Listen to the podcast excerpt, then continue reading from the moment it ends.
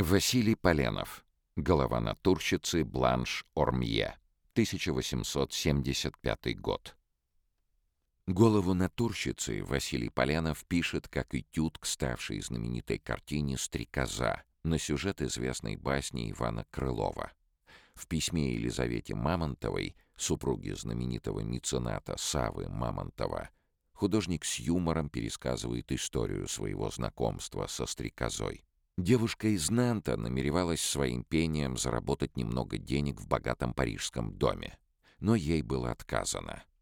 Художник так описывает свою героиню. А на гитаре она играет непоразительно, но поет зато весьма чувствительно. Нравом обладает самым приятным. Обстоятельства не особо статейные, но ведь могут поправиться. Знакомство я свел с девицей сией — в те времена, когда она, думая позабавить господ и получить за сие соразмерное удовольствие вознаграждение, была напротив того со двора изгнана.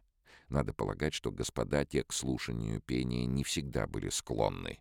И таким образом находилась в настроении грустном, ибо потерпела посмеяние, не получив вознаграждения.